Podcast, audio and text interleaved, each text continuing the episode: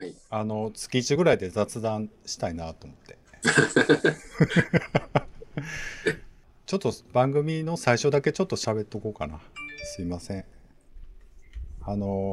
も台湾在住のお二人に来ていただいてます。よろしくお願いします。もうタイトル変えるんですかね、ポッドキャストのタイトル。あきらさんは？いや、このままいきます。いきますか。あ、わかりました台湾駐在独身ゲイリーマンの独り言というポッドキャストからあきらさんです。よろしくお願いします。よろしくお願いします。あと台湾の彼と日本、逆やったかな、台湾の彼と日本の、大丈夫ですの、はい、リャンさんに来ていただいてます。よろしくお願いします。はい、よろしくお願いします。1ヶ月ぶりなんですけど、ほぼなんかあれからいろいろ状況変わってね。そうそう、どうでした、ここの1ヶ月この1ヶ月この間の時はほらコロナすごい抑え込んでるって言って、台湾やっぱりすごいなとか言ってて、日本なんか大変ですよとか言ってたんですけど、あれからすぐね、台湾もなんかすごいロックダウンというか、うん、激しい感じになってて、うんうんうん、なかなか侮れないなっていう感じですけど、もう落ち着いたんですか？ This is a groove thing. 明日もゲイ。まだ落ち着いてないですね。まだ毎日感染者がいる感じですね。うん、ほんならご飯とかどうしてるんですか、その家で？一応まあ家って今は作ったりはしてるんですけど、外食は基本的にレストランとかは中で食べられない感じですね。全部持ち帰りだけっていう。持ち帰りで。うん、そうですね。なんか室内で5人以上集まったらいけないみたいな。あ、そうなんですね。うん、日本というか大阪は月曜日からマンボウに切り替わってですね。ああ、まん延防止とかっていうやつですね。なんかもうああいう小賢しいことをしてるんですけど、なんか2人までっていう2人までなんやねそれっていうね感じで、うん、結局だから生活自体あんま変わってないし、出歩いてる人もあんまり変わらないというか、もう元々ね、割となんかこんなになったらね、なんかいろんなことを理屈をつけてみんな遊ぶから大変ですよね、うん、なんかお店やってる人が大変でもね。そうですね、うん、そうですね、うん、明日もゲイ。オリンピック始まるんですけどね。そうだ、7月、うん、明るいはずなのに、話題としては明るいはずなのになんかほんとディストピアですよね。ちょっと引いてみたら笑ってしまう。なんか祝祭感を出さないようにとかさ、うん、何のためにやんねえのっていう、うん、まあ全然もうでもおっさんになったらその何のためにやるかぐらいも分かるんですけど、でもまあ大変やなと思ってね。なんかな、大変ですよね、東京。僕だから東京出身でもないし、あんまりね行きつけてないから、まあ、ちょっと離れて見てる感じなんですよね、大阪から言うと。いやでもなんか東京すごいなっていうか、うん、もう僕は実情が分かんないけど、うん、なんかこの間家族に自分の両親に電話したんですよ、はい、そしたらもうそろそろ2回目のワクチン打つよみたいな感じだったんで、うん、それは良かったなって、それだけは良かったんですけど、うん、もう関東圏ってもうものすごい勢いで多分ワクチンの接種を奨励してますよね、うん、多分ね。すごい勢いで。すごい勢いだし、うちも、僕、母親とかも今月中に終わりますけどね、うん、2回目。まあ、もうそれが切り札なんでしょうね、多分、その、なんていうんですか、うん、安心材料じゃないけど、うん、ある程度、まあ、オリンピックを、まあ、盾にして、うんうんまあ、別にそれで感染が減るわけじゃないけど、うん、生命の危機までにはいかないっていう、なんかそこが落としどころなのかなってなんか、そうですよね、うん、でもなんかほんと巻き込まれてる感じが僕はちょっと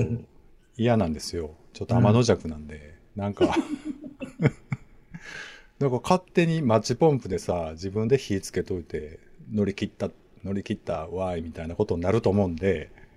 なんか嫌だなっていうふうに思うけど実際大変な人おるから、もう商売もそうやし、明日もゲイ。最近はどうですか、アキラさんのじゃあ恒例のG ですか、愛について。愛について恋でもいいけど、恋、愛について、はい、うん、どうですか。なんか僕から語ることあんまないんですけど、なんかあるかな、なんだろう。いや、だから今のというよりもなんかこう恋愛観とかね。恋愛の？あ、恋愛観。恋愛観。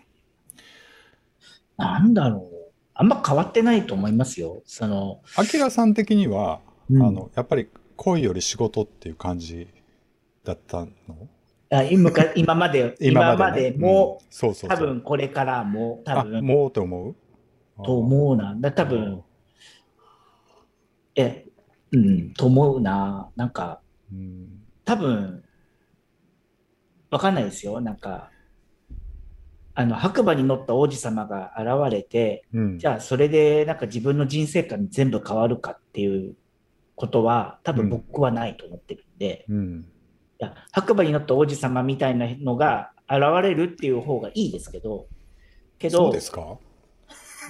わからんけどないよりあった方がいいぐらい。ああ、そうか。うん、ないんだったらあった方がいいかなぐらいですけど、うんうんうん、ただじゃあそういう運命の出会いがあったとしても自分の生き方を全部変えるのかって言われると、はい、なんか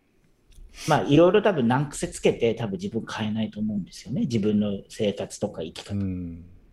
だから、うん、多分なんかね、仕事を優先っていうのは割と、うん、なんていうかね、パーセンテージは多分それでも落としてる方だと思います、今は、昔に比べたら、うん、はいはい、けどまだ五分五分にもなってないと思います、うん、まだ仕事の方が多分ウェイトが大きいかなとか、うん、皆さんなんかそういうターニングポイントってあるんですかね、もともとそういうのってないんですかね。僕でも20代の頃は割とぐじぐじ悩んでいたので、うん、悩んでいたっていうのは、まあそのどういうやって生きていったらいいのかなみたいな、まあ、セクシュアリティも込みですけどね、うん、でまあ就職とかそういうこともあんまりうまくいってないというか、まあ失敗 してたし、まあ何がしたいのかっていうのはなんか何なんでしょうね。でもね、なんかよく若い人からよくでもないけど、まあどうやってその今の仕事をつけたんですかみたいな質問たまにされても、はいはい、正直言って運が良かったとしか言えないというか、うん、まあやりたい仕事ではあるし、やろうと思ってそっちを選んできたとは思うんですけど、でもそれだけでできたとは思わないというか、まあなんか運が良かったのかなと思ってるんでね、何のアドバイスもできないっていう話なんですけど、うんうん、なんかアドバイスじゃないんですけどね、なんかこう、うん、まあ僕もどっちかっていうとあそこさんに共感できるのは、僕も運が良かったなっていうふうにやっぱり返すことが多いんですけど、うん、でも実際にその運が良かった裏で意外に努力してることとか、うん、汗水垂らして一生懸命やってきたことも裏にはあると思うんですよ、ゼロじゃないと思うんですよ、うん、けどそこはあんまり言いたくないっていうのがあって、うん、なぜかというとその精神論とか根性論って、うん、多分特に今自分よりも1世代2世代ぐらい多分下の人にはなかなかその根性論通じないよなって思っちゃってる節があるんで、うん、あんまりそこ僕前に出して言いたくないんですよね、うん、けどあそこさんおっしゃるように運が良かったじゃ何のアドバイスにもならないから、うんうん、でも根性論も言いたくもないし、うん、なんかどうやって仕事、うん、別に成功してるとか思ったことはないけども、うん、なんかその若い人たちが描くなんか30代とか35歳とか、まあ、もしかしたら40歳ぐらいのなんかイメージが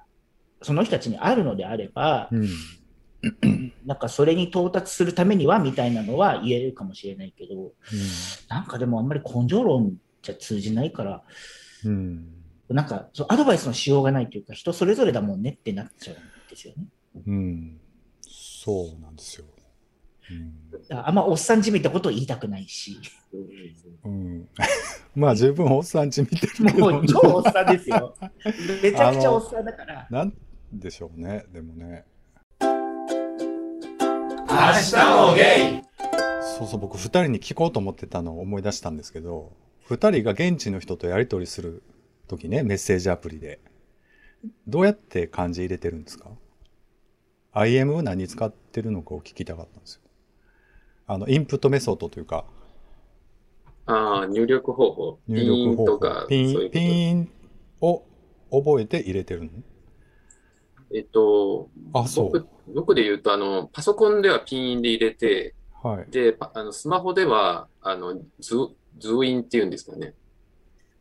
台湾の文字なんですけど、中音っていうのかな、日本語では。リャさん使えるんだ、すごい。なんか記号みたいな入れたら、漢字が出てくるってこと？そうです。はい、はい。そうそう、僕、台湾でできた子がそれを使ってて、全く意味分からへんと思ってました。はい、あ、そうですね。なんかあれ、ちょうど多分、ハングルの文字みたいに、こう、文字を組み合わせて、発音と発音の記号を組み合わせて作る文字なんですね、あれ。その文字自体はどこで習うんですか？台湾の人は。学校で、台湾の人は学校で習うんですけど、はい。まず、中音っていうのを習って、うん、その後に漢字を習うんですよね。ひらがなみたいなこと？そうです。ひらがなですね。で、アキラさんはピーンで打ってるんですか？もう完璧ピーンですね。うん、ピーンってことは、クワッティのキーボードで入れる感じ？ローマ字で、発音を入れて、はいはいはい、で、変換キーで、漢字が自分の、打ちたい漢字までこう、ひたすらこう、検索して。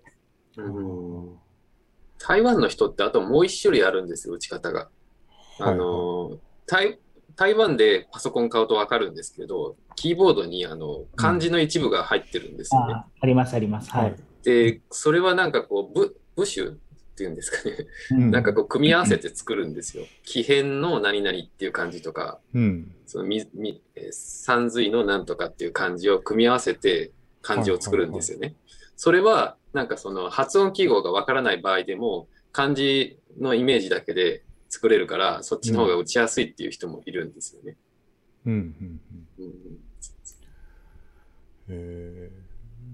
僕台湾のことやり取りしてたときは、手書きのやつを使ってました。手書きというか、指で。その派の人もいますね。なんか途中まで打つと、なんか全部出るんですよね。打つのでもニーハオぐらいなんですけどね。そうそう。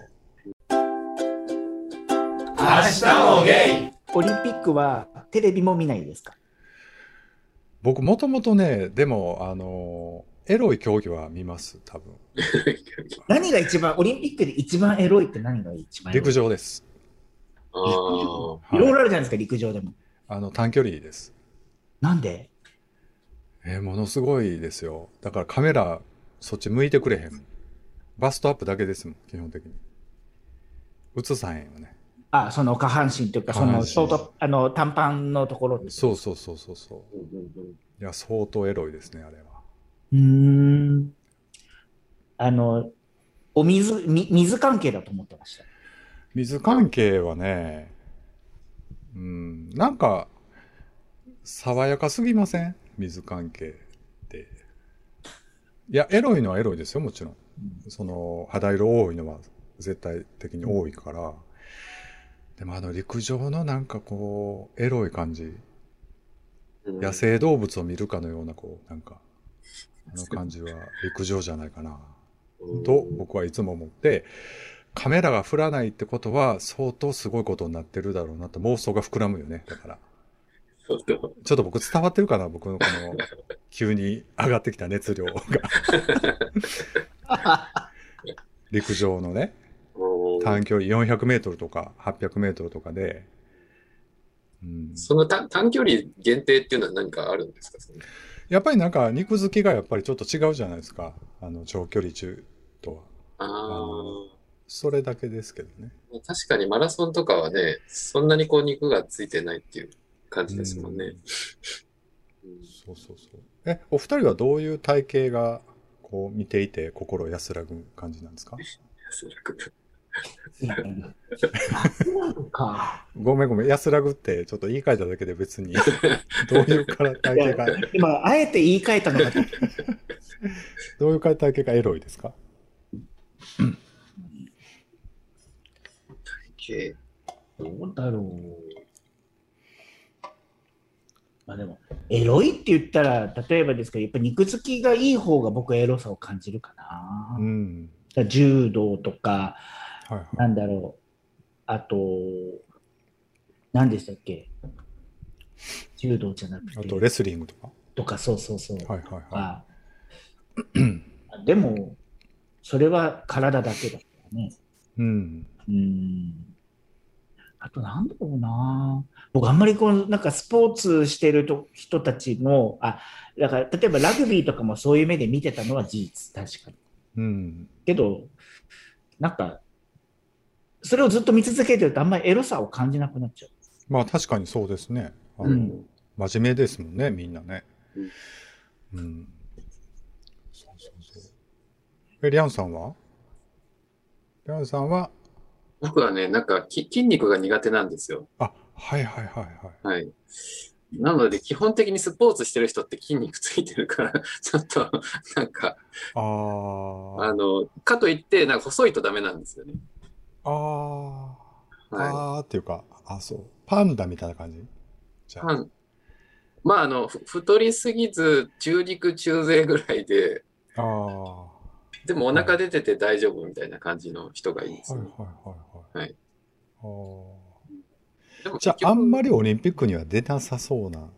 感じですよねでもね筋肉、うん、そうですね。特にレフェリーとかさそういう関係者側に目が行くんじゃないですか。周辺ねそうはいはいはい、はい、ちょうどなんかスポーツ現役だったけどもう引退してなんかそういう解説とかしてる人とかに目が行ってしまうかもしれないです、はいはい、なるほど、むしろ、はいはいはい、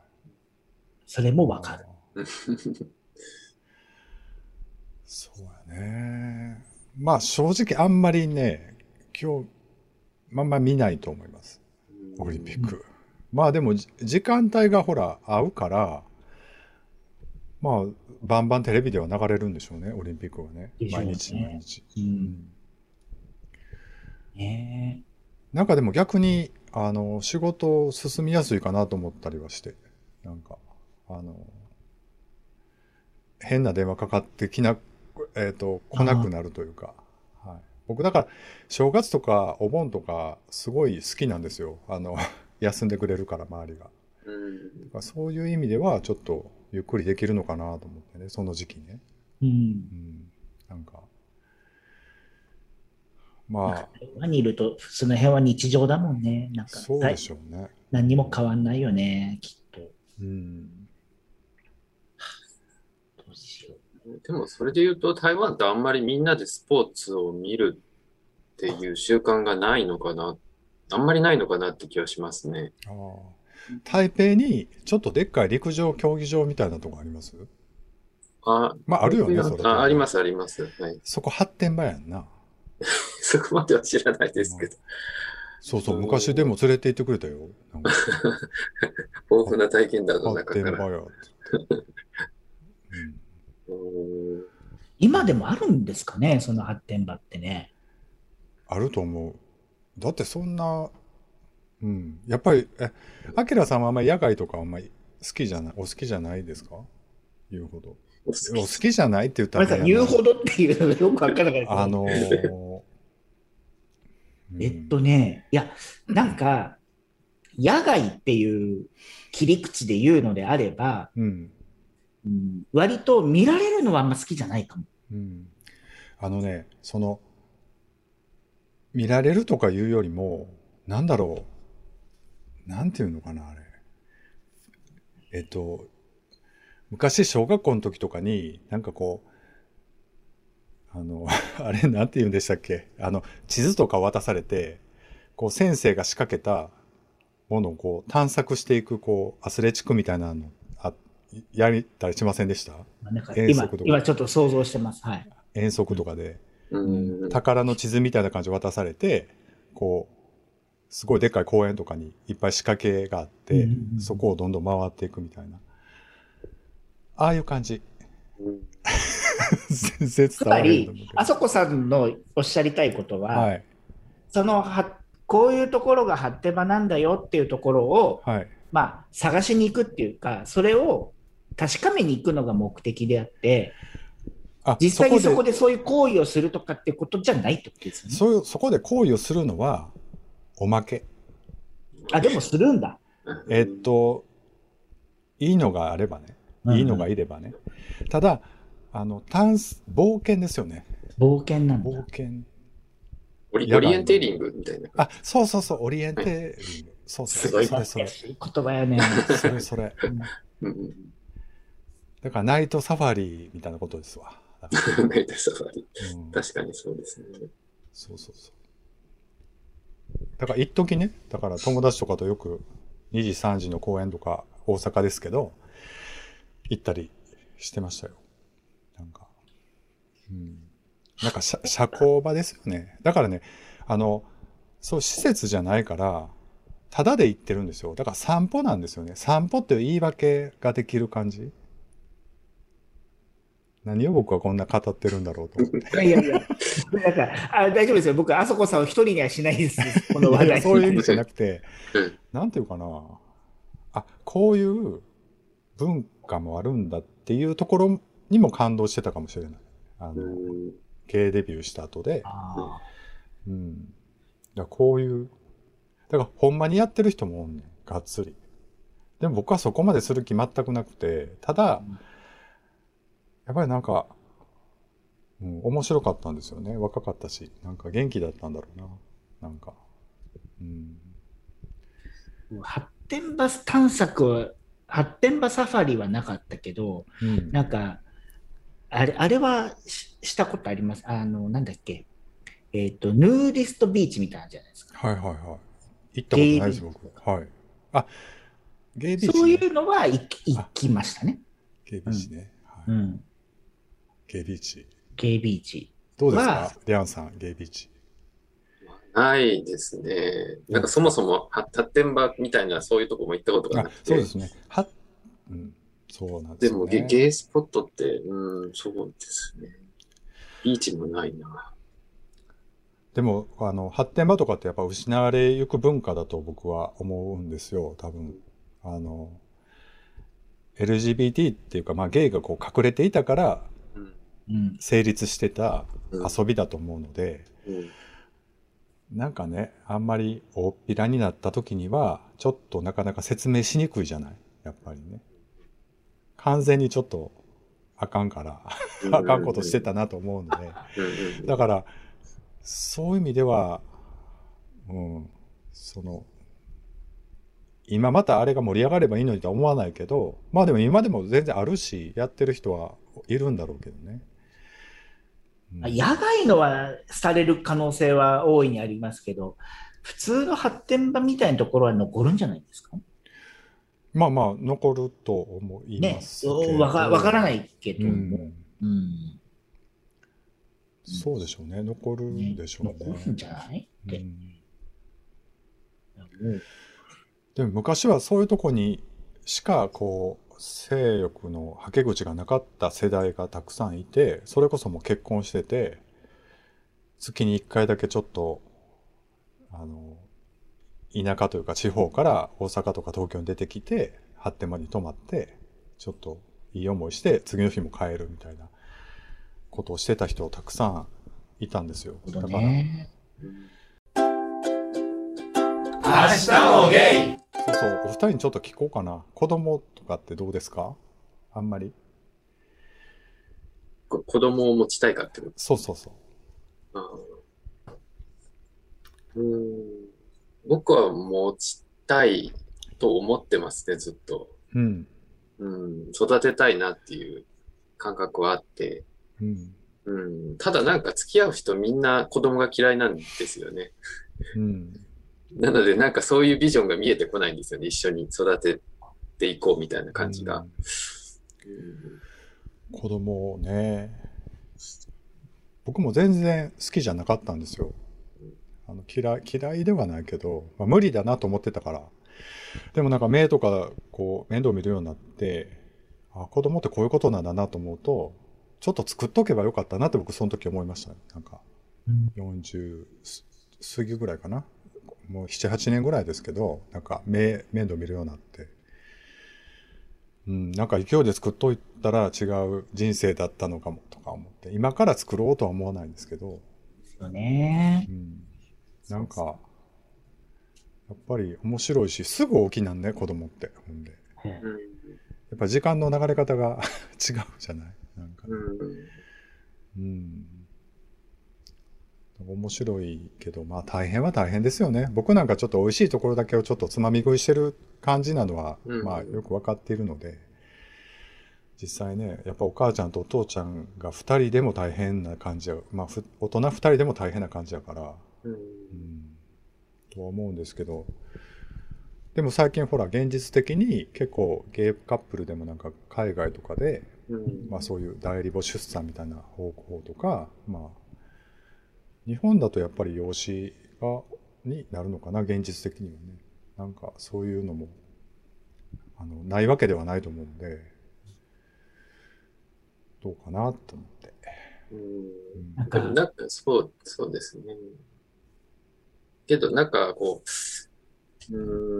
まあ結構前から若い時から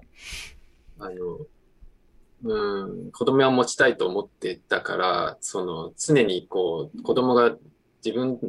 の好きな人との間に子供がいたとしたら、うん、まあどうなんだろうってよく考えることはあったんですけど、うん、ただなんかこう一方でどうしてもなんか男同士っていうのがあるから、うん、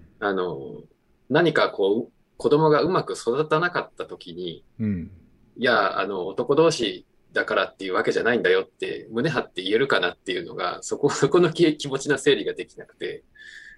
なかなかこう、なるほどね、なんか自分自身にもっと自信があれば、そこのところいやそれでも全然大丈夫って言えるけど、うん、異性同士でうまくいくっていうのもレアケースかもしれないよ。もうこれからの時代割とね、仲悪い夫婦なんかたくさんおるし、うん、なんか全然違うわけじゃないですけど、僕がシミ取りやってる病院の院長さんがゲイなんですけど、はいはい、そこの病院の院長じゃないな、そこの病院をの経営してる会社の社長がゲイの、うん、友達なんですけど、彼が代理出産で子供を授かったんですよ、うん、去年で。いくつですか？今ちょうどこの間1歳になりました。いや彼は彼お父さんというかお母さんというか、お父さんですね。今ちょうどね49か50歳ぐらい。あ、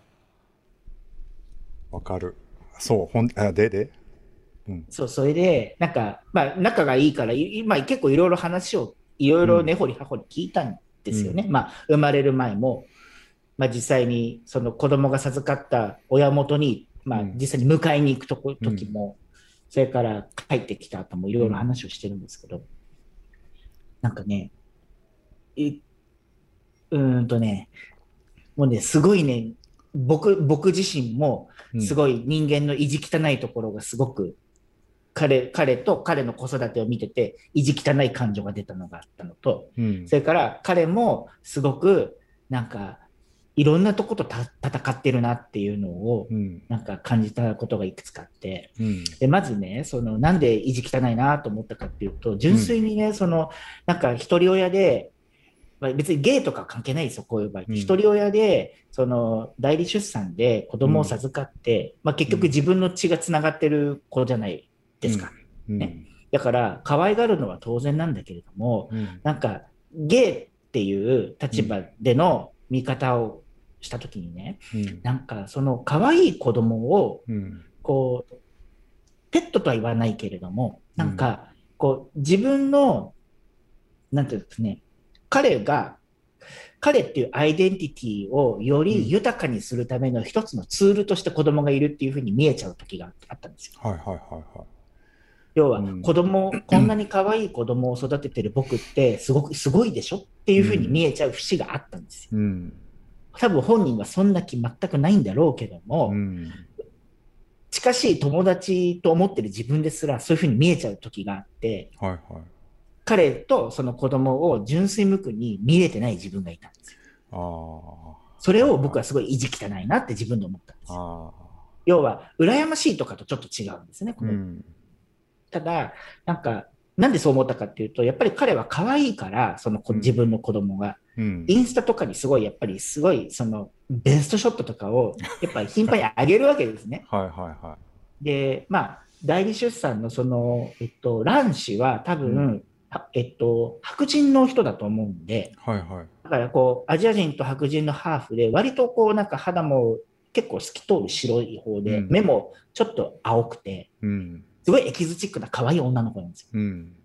だから分かるの、可愛いっては分かるんだけど、うん、でも彼とインスタつながってるほとんどの人は彼がゲイだっていうことを知ってるから、うん、そのなんか 自撮りしてるのとそんな変わんないなと思っちゃうんですよね。あ、うん、はいはい、っていうなんか意地汚いさが。なるほどね。あとは逆にそれを彼がやってるのをずっと見てて、うん、なんかいろいろな誹謗中傷がやっぱり来るんだって、彼。あ、はいはい、うん、例えばそんな写真なんかすごいいい写真ばっかり上げてるけど、うん、一方で彼は、うん、まあ、裕福な家庭とか裕福な一家に育ってるから、うん、まあ、24時間つきっきりのベビーシッターもいたりとか、うん、だから彼は仕事が終わってなんだろう、ご飯食べたかったら友達と普通今まで通り外食して、うん、楽しい時間過ごして、はいはいはい、家に帰って、はい、で家に帰ってもベビーシッターが24時間専属でいるから、うん、なんていうか彼が別に面倒をすごくかけてるわけじゃないと、うん、そういうのが知ってる人からすると、インスタとかではこう子育てしてるように見せてるけど実際何もしてないじゃないみたいな誹謗中傷とかがすごい来るんだと。でも僕はすごいやってると、はいはい、で僕で両方の意見もすごい分かるの、なんか、うん、リアルにお父さんとお母さんと夫婦で一人の子供をこう育てようってしてることと比べると、きっと彼はその労力と比べると多分してないかもしれないしね。けどそんなの人それぞれ違うじゃんって、うん、けどなんかそういう誹謗中傷のなんか対象になっちゃってる彼を見てかわいそうだなと思ったけども、一方でだったらインスタ上げなきゃいいのにって思っちゃう自分もいたりとか、うん、なんかね、何が言いたかというと、その子供を授かって育ててること自体が、うん、なんかまだどっかでこうファッション的な感じ、そのトレンド的な感じに見えちゃう部分がまだあったりして、うん、その LGBTQ の中での一つのこうただ一つの生き方とか生活の仕方の一個でしかないんだけども、うん、なんかどっかでトレンドっていうか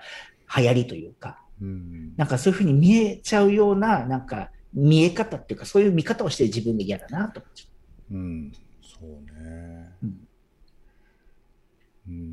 いや、すごいわかりますけどね。そう、まあ。だから、それを、うん、そういうふうに思ってる自分を見たときに、うん、あ、こういうふうに思ってる段階で子供欲しいなんて絶対思っちゃダメだって僕は思いました。うん。そういうことじゃないよなって。いや、そう。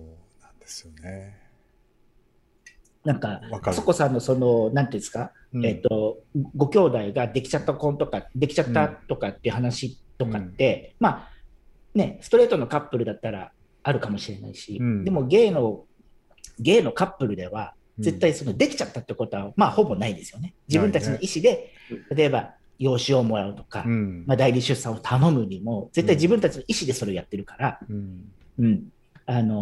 偶発的になんかこう子供が来るってことはまあほぼないわけですよね、うん、だからやっぱり自分がしっかりしてなきゃいけないなって思っちゃったんで。そうなんですよね、うんうん、難しい。わかるけどってとこですね。そうだ、その部分と単純に子供をあやしたりとか可愛いなってこう思う純粋な気持ちもそうなんですけど、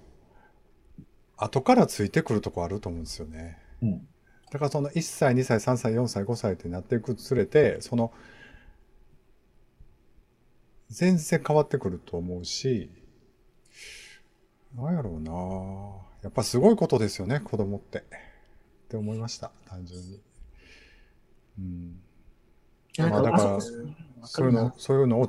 育てるという。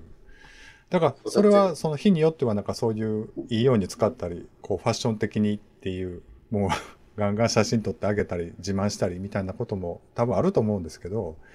それだけじゃないところがやっぱ子供だと思うんですよね。なんかこう本当大変だと思うんで、だからそういう経験をしないまま死んでいくのかなと思ったりっていう話かな。どうだろうかわかんないけど。でもやっぱり。うん、偶発的はないか、偶然で自分に子供が来ることはもうないから、本当に自分の意思でやっぱり子供をって思うことでしか、多分自分は今子供を持つことないよなって。そうなんだろうな。だからもちろん、何かのきっかけでそういうことがあって、わかんないですけど、例えばですけど、もうすでに子供を授かっているゲイの方と自分が例えばお付き合いをするってことになったとき、じゃあその彼の子供を自分は愛せますかっていう、例えばまあリアルな自分の血のつながってはいないけれども、そういう子供を子供っていう対象として愛せますかっていう、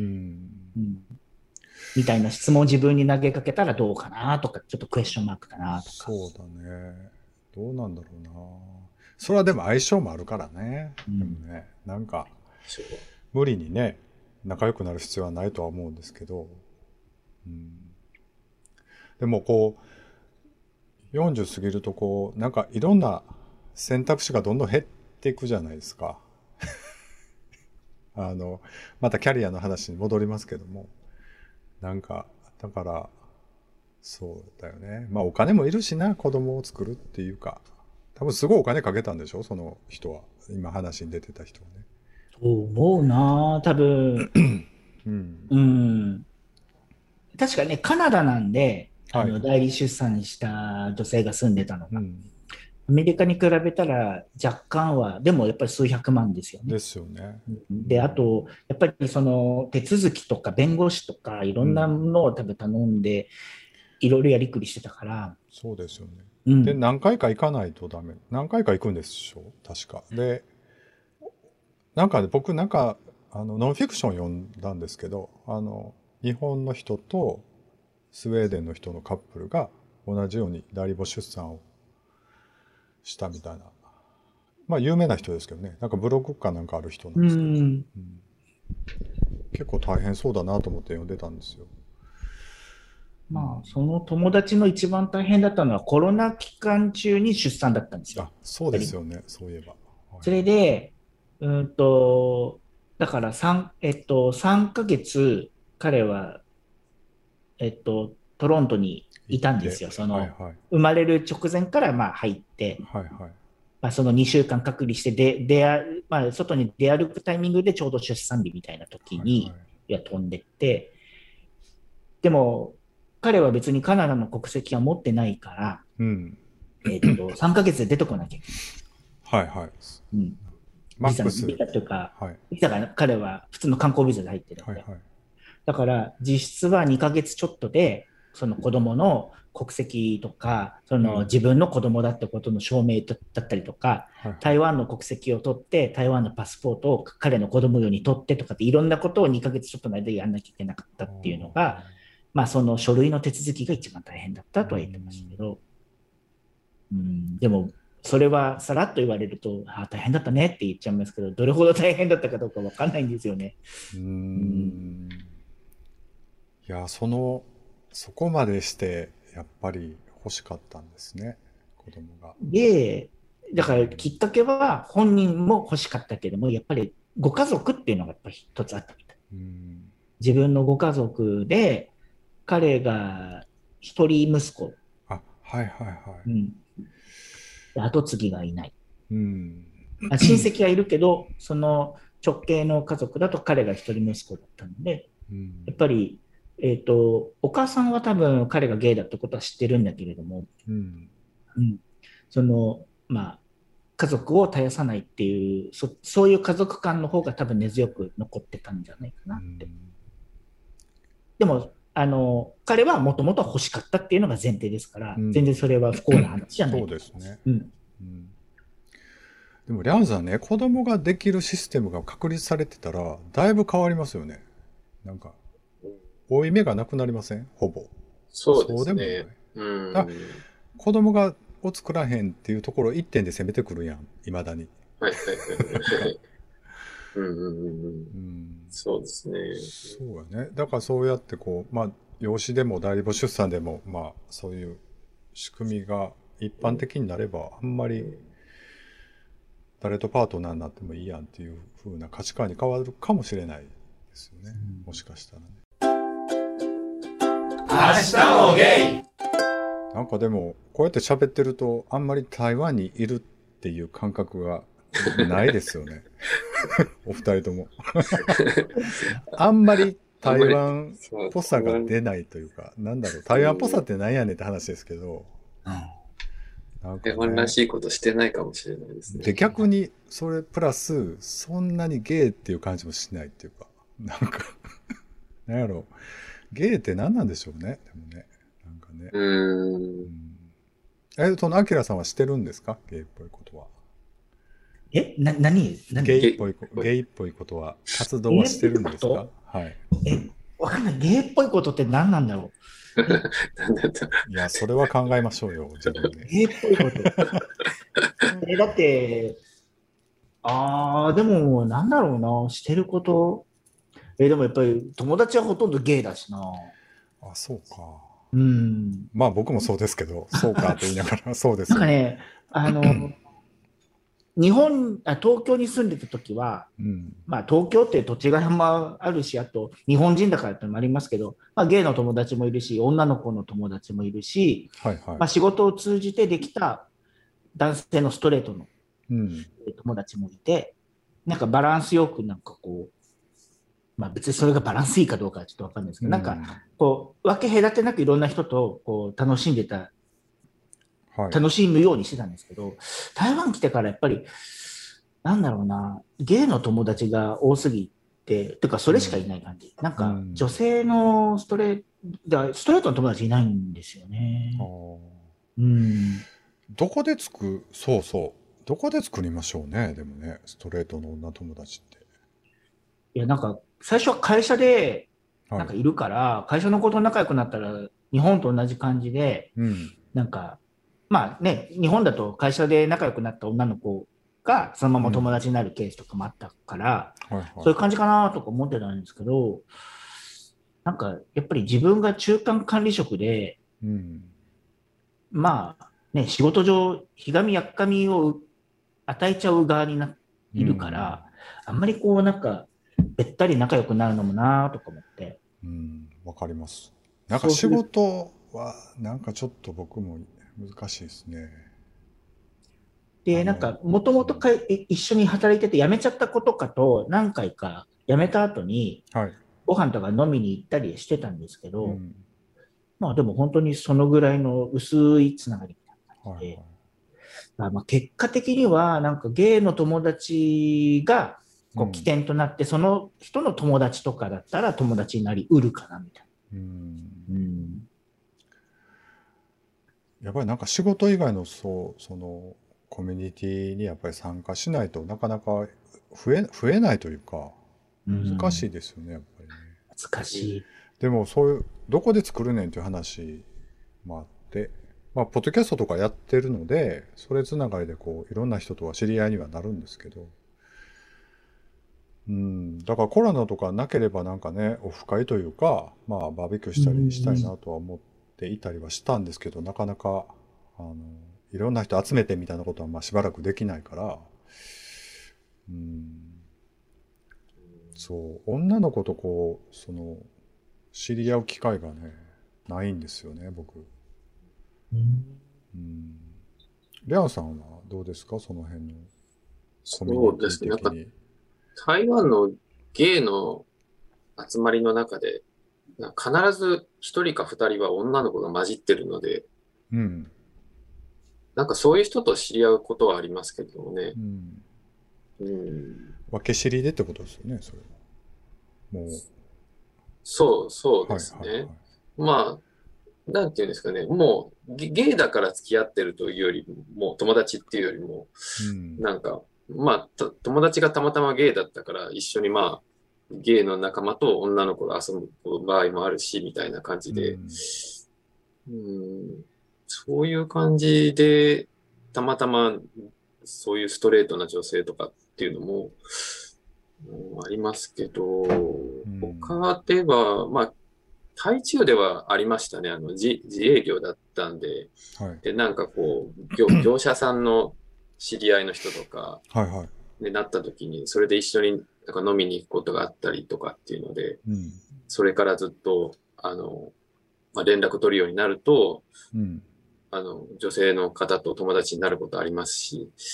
で、まあ、後になって、実は、まあ、ゲイです、みたいな感じでいうことはありますけれども、カミングアウト僕要しないんですよね、そういう感じで。なんかそうなんですか、すごいなと思って結構みんなカジュアルに言うって最近よく聞くので、なんかそういう話にならないというか、まあ基本的にその女の子の友達なんかいないので、でも日本ではしたことないですけどね、カミングアウトは。やっぱり最初に言っちゃった方がいいのかな、ある意味。変にこう微妙な雰囲気を作るよりは。アキラさんはもう最初に言っちゃいます？割と最近はそうですね。なんか別に僕ゲイですとは言わないですけど、例えばなんだろう、よくあるのはその、まあ、男の人でも女の人でも、例えば付き合ってる人とかの話になるとか、例えば結婚してるとか子供いるかとか、まあ、そういうなんか世間話的に家族の話とかそういうこと多いじゃないですか、だからなんか今は彼氏いないんだよねって言っちゃう。いたらいたで彼氏いる、今彼氏いるよって言うし、いなかったら言えば今彼氏いないんだよねって言っちゃって、まあ、それで相手が驚けば驚いたで畳みかけますけどね、ゲイだよって。でも別になんかそのままさらーっと流れれば別に僕ゲイですとは相手言わなくても、もうそれがそのままスルーっていくんで、っていうぐらいかな。そうか。練習しないとな、でもなんか練習か。でも練習だったらそれはもうきっとドーンって言っちゃった方がいいと思いますよ。どういうこと？僕すごいなんか。これ全然例にならない例なんですけど、僕は今の会社に入って、なんか3ヶ月試用期間つながったんですよ。台湾じゃなくて日本の会社での話ですけど、で、その3ヶ月の試用期間はとにかく真面目に仕事をしてて、自分の私生活なんか一切喋らなかったんですけど、たまたまその3ヶ月経った時に、なんか会社のその人たちがなんかカラオケ行くと、で誘ってもらえたんですよ。あ、じゃあ行くなんて言って、でほらみんなよく知らないじゃないですか、そんな新参者だから。だからこう優しくこうマイクっていうか電目渡してくれて、好きな歌歌いなよって言われて、でマイク回ってきた瞬間に、挨拶がてらゲイですって言っちゃった。みんなの前、20人ぐらいいる前。ゲイです、今日はありがとうございますって言って、今日で3ヶ月経ちましたって言って、でところで僕ゲイなんでよろしくお願いしますって歌歌うみたいな。って言っちゃった。で何歌ったんですか、それを。多分ね、オメガトライブだったと。杉山清隆か。カルロス・トシキ。カルロス・トシキ&オメガトライブの「君は 1000%」。君は 1000%。そうですね。で、でも言うとみんななんかさーっと、別になんかなんだろう、翌日から別になんか何も変わらなかったです。逆に変わったらおもろいんですけど。変わったのはなんか、そうだなんかなんかなんとかって呼んでくださいっつって、でそれがなんかなんていうんですか、オカマみたいな名前のニックネームで呼んでください、感じだったんで、翌日から会議の時にそのニックネームで呼ばれるんですよ。それは自分でお願いしたニックネームでに変わったってことですか。よくゲイの界隈とか自分の中の友達で言われてるニックネームで呼んでください。もうそのまま。けどいやいや、それは飲みの席とかプライベートの時に呼んでほしい、はい、ニックネームであって、会議の、会社の会議で呼ばれるニックネームじゃないですよ。でもなんかその、ね、名前の方が浸透しちゃったんで、はいはいはい、もういつでもずっとそれで呼ばれるっていう。だから割と成功な方じゃない、可愛がられるっていう意味ではいい、うん、いい方向に行ったなと思います、うんうんうん、なんかちょっといろんなクエスチョンがいっぱいついてるんですけど、今それは、うん、読みがあってそうしたって感じ？それとも割とあんまり突発的にした感じですか？それ言おうと思ったのは、うん、い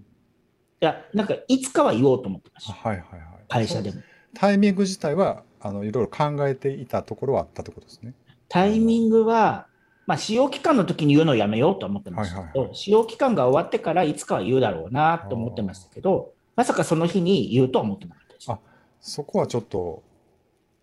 なんかは降りてきたんだ、そのマイクを多分たまたま、あ、今言っちゃった方がいいかなみたいな感じでしたね。マイクを持った時にね。そう。ああ。なんとなく。はい。なんとなく。っていうのはなんか、まあなんか自分の。アキラさんはさ、その、うん、そういうこう大人数の前で喋るとか、はい、大人数と相対した時のなんだろうな。離れしてるところはあるんですか？やっぱりその時はそうでもなかったな。そうでもない、うん、今は離れしましたけど、その時は、うん、いやそれね多分なんかあるんですって。離れしてるっていうかこういけると思ったんでしょうね。じゃないかな。いやーでもどうですかね。なんかダメならダメでいいかなみたいな感じかな。あ、そうか。っていうのはでもどこまで行っても会社って仕事する場じゃないですか、うん。だから僕だから言わなくてもいいっていう意見も尊重できるし、うん、余計なこと言う必要も全然ないし、うん、けどやっぱり1日8時間ぐらいいるんだから、うん、こう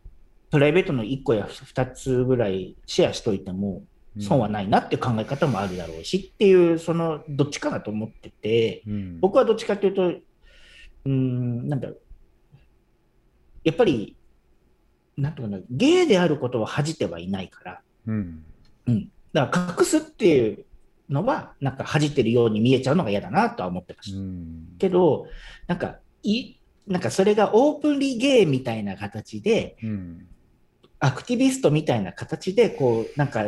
立つのはまたちょっと違うと思ってるんで、うん、だからなんかあくまでも一個人で、まあ、例えば僕結婚してますって言ってるのと同じぐらいのなんか、うん、なんかスタンスで、いや僕今彼氏いませんって言ってるくらいです、うん、そこに違いをつけたくない、うん、けど僕ら女性のこのぐらいの妙齢になってから女性の方に結婚してますかって絶対聞かないじゃないですか、うん、お子さんいらっしゃるんですかなんても絶対聞かないじゃないですか、うんうん、だから自分から言わなかったら絶対聞かないことなんで、うんうん、でも自分から自分のことをこう割って話をすると向こうも大体いろいろ話してくれるんで、仕事だけじゃなくて、うん、だから自分のドアを開けるっていうのはなんか人とコミュニケーションするときには結構割と自分から開けちゃうタイプですね僕は、うん、うん。明日もゲイ。あとこさんって、はい、なんだ堂山でバイト仕事、うん、してたときって、はい、まあ、もちろんお客さんはほぼゲイだと思うんですけど、うん、どのぐらい自分のことを包み隠さずその話してました？その中で立って働いてる時ってどのくらい？割と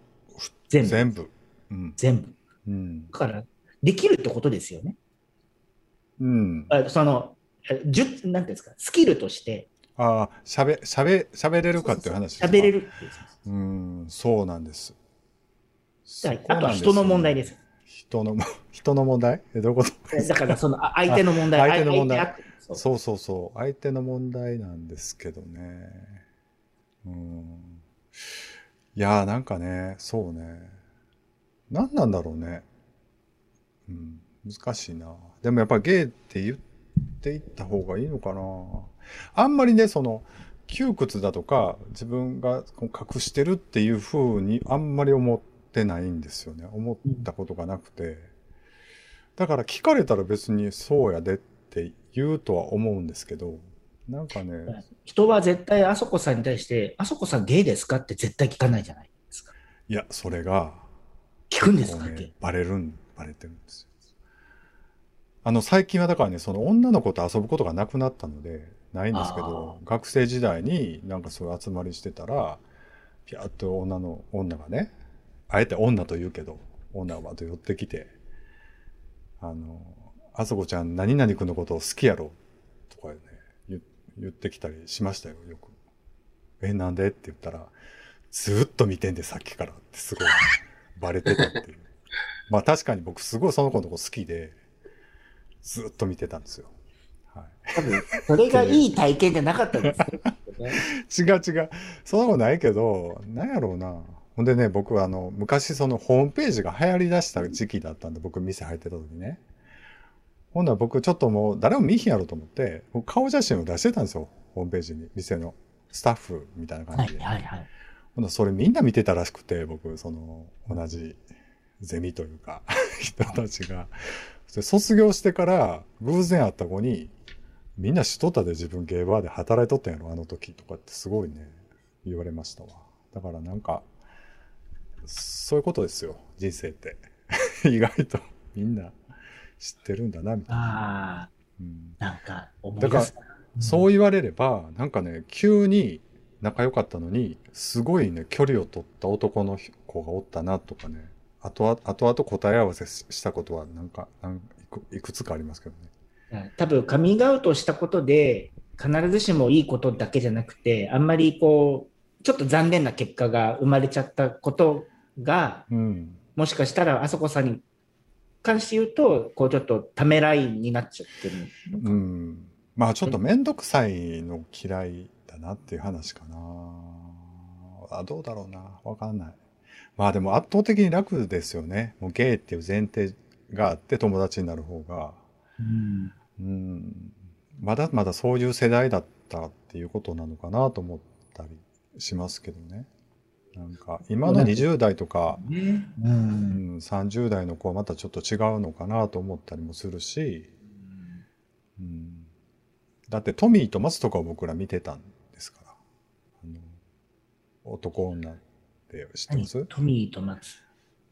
国広富之が出てた松崎しげるとドラマ。知らない。知りません？知らない。なんかすごいなよなよしてる国広富之が、男女って松崎しげるに言われると、キレて、わーってこう、変身じゃないけど、こうなんか、キレるみたいな。一話完結のそういうドラマがあったんですよ。知らない。知りません？知らないな。まあなんかそういうちょっとこう、なんやろうな。まあまあ差別的な時代ですやん。まだまだね。あの頃って。全然。やっぱなんかそういう刷り込みもあるのかな。なんかあんまりね。うん、多分、多かれ少なかれ、この3人はまあね、ほぼ同じ世代だし、うん、時代感は多分同じだと思うんですよね。うんうん、でも、自分もバカにしてたような気がしますね。なんかそういえば友達に釣られて自分もバカにしてたけど、うん、まさか自分がそうとは思わずに。あ、うん、リャンさんは割とあんまり自覚なかった方ですか？ちっちゃい時というか。いや、男の人のことは好きとは分かってたんですけど、はいはい、それがなんかこうゲイっていうのと結びつかなくて。なんか男が男を好きな世界はなんかこう気持ち悪いみたいなところをみんなが言ってるのをなんか乗って、まあ、そうなんだろうなと。そうですよね、確かに、はい、それに乗らなかったらなんかこう、うん、なんか変に思われるなっていうのはあったんで、うんうん、まあね、なんか初めてこう意識した時って覚えてます？なんか、あ、これちょっと違う、みんなと違うかもってこう。そのタイミングってちょっと難しくないですか？なんかこう、まあ、男性を好きになったっていう時と、はい、ゲイとして自覚した時ってなんか 2回あるような気がするんですよね。あ、そうですか。うん、僕すごい覚えてるんですよ。そのなんかね、合宿があってちょっと習い事してた時ので、男部屋で深夜テレビをみんなで見てたんですけど、その時に男性ストリップショーのを紹介する番組をやってたんですよ。それを初めて見て、で僕そういう男が裸で踊るっていう分のも全然知らないわけなんですけど、それを見た時に、あ、これはって思ったんですよね。何かが爆発したんですよ、僕の中で。あ、これなのか、みんなが言っているのは、みたいな。だからあの時はすごい恥ずかしかったです。だからみんな他に友達がいたんで、一緒に見てる人がね。で、そういうのを見てから、なんかそういうものを本屋とか、なんかそういうので探すようになって、そっからですね、なんかすごいこう、性欲が芽生えたというか。うん、だから、それまではなんか女の子とか別に話は合わせるけど、何を言ってんのかよく分かってなかった。なんか女の子とか。うん。だから、そんなんないです。ないか。あんまりわかんない。ある。そう。なんかね、で、そういうのを気づいてみると、結構街に溢れてるでしょ、男の裸って意外と。なんか、映画とか、例えばね、そういう意味で見たらすごいエロい映画あるじゃないですか。淀川長春さんがすごい嬉しそうに紹介してた映画あるやん。コナンとか、シュワルツェネッガーの。だからなんか、そうそう、でも深夜のその男性ストリップショーのやつを見たときに、いろいろね、こう、目覚めがあった感じがしますけどね。うん、はい。明日もゲイアキラさんのこう、ほら、恋愛模様についてはまた今度、来月聞こうかな。なんか。何も進展なかったらどうするんですか。いやいや、それはだってポッドキャストで小出しにしないといけないじゃないですか。いや、こんなとこ行ってねとか。僕多分、はい、しない方がいいかなって。何ですか。しない。何を。話をなんかあそこさんとか、はい、ヤンさんいらっしゃるじゃないですか、はい、お付き合いされてる方、はい。でもあんまりお付き合いされてる方とどうこうしたって話ってあんまりポッドキャスト言わないじゃないですか。うん。なんかね、あんまり面白ないねん。そうかもしれないです。僕もそうなんですよ。うん、はい、うん。ごめんなさい。はい、いや。だから多分そうなんですよ。自分的に別に面白いことしないしなみたいな。明日もゲイ。まあちょっと。また来月聞けばいい話か。もう遅いし。何でもいいんですけど、はい。はい、いや、50どうしますっていう話をね、じゃあ来月聞きますわ。50歳。50歳。うん、まあ僕ももうじきなんですけどね、言うても。あと3年後。うん。はあ、考えたことないな。なんで考えてるでしょう、真面目なのに。そんなことない？50のこと？50。だから50の時はどこにいて何を食べてるか、みたいな感じですけどね。ああ、それか。だから6、でも6年後とかだったら、丸6年か、今年、まあ7年、6、7年後。結構、そんなにないですよ。まあ別に、俺の方が先50になるからあれですけど。いやでも、うん、まあ次回話せばいいことなんでしょうけど、全然今考えられてないですね。あ、そうですよね。僕もそんな、うん、44ぐらいの時なんか全然何も考えてなかったですけど、なんかこの間ね、それこそそのコーギーさんと喋ってた時に、うん、なんか自分の目標がちょっとないんだよねなんて思ってた時のあれだったんで、うん、なんかまあなんていうのかな、自分がどこに次行くかも分かんないけど、それ以上に、